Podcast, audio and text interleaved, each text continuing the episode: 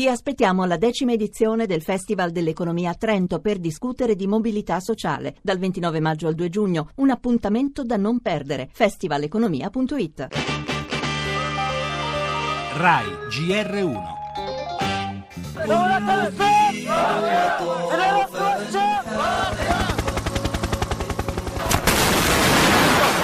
Come on, come on, come on, come on!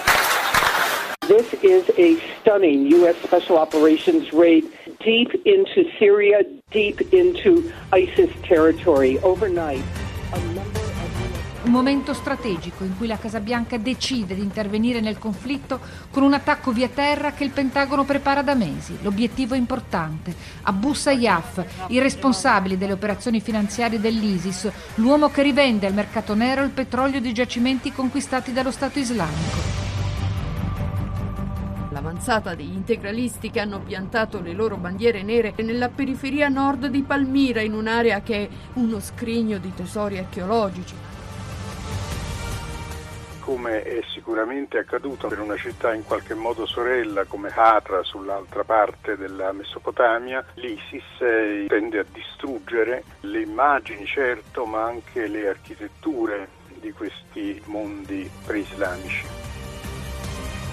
Abu Sayyaf non è Osama Bin Laden, ma il raid delle forze speciali americane che ha portato all'uccisione di uno dei più stretti collaboratori del califfo al-Baghdadi, il riciclatore dei petrodollari, principale fonte di guadagno degli uomini del cosiddetto Stato islamico, come il blitz di Abbottabad in cui rimase ucciso il leader di Al-Qaeda, oltre al valore strategico rappresenta soprattutto un chiaro segnale politico strategico.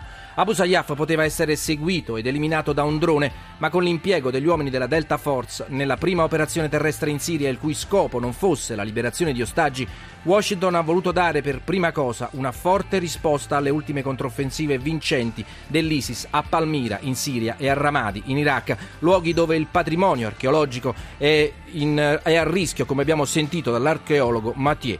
Utilizzando le unità speciali con gli elicotteri che si infiltrano in profondità nel territorio nemico, la Casa Bianca ha però voluto anche cambiare tattica. Come ha scritto il New York Times, se la cosiddetta dottrina Obama esclude un vero e proprio coinvolgimento delle truppe americane nei conflitti, gli Stati Uniti sono sempre pronti a inviare truppe sul terreno per blitz mirati in tutte le principali zone di guerra, dallo Yemen alla Somalia, dalla Libia alla Siria, appunto, dove ora la caccia è ai capi invisibili del califfato.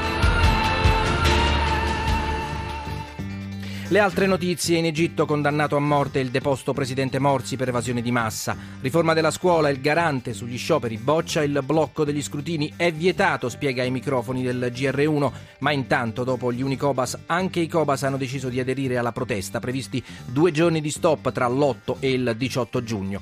E poi la politica contestato Salvini in Toscana, massa, scontri e feriti al comizio del leader leghista, ancora polemiche sulla sicurezza, la cronaca con la strage di Napoli, trovato un arsenale nella casa dell'infermiere killer. E poi Cannes, tanti applausi per mia madre di Nanni Moretti, commozione del regista. Infine sport, le vittorie di Lazio e Juventus, il duello Contador-Aru al giro e molto altro.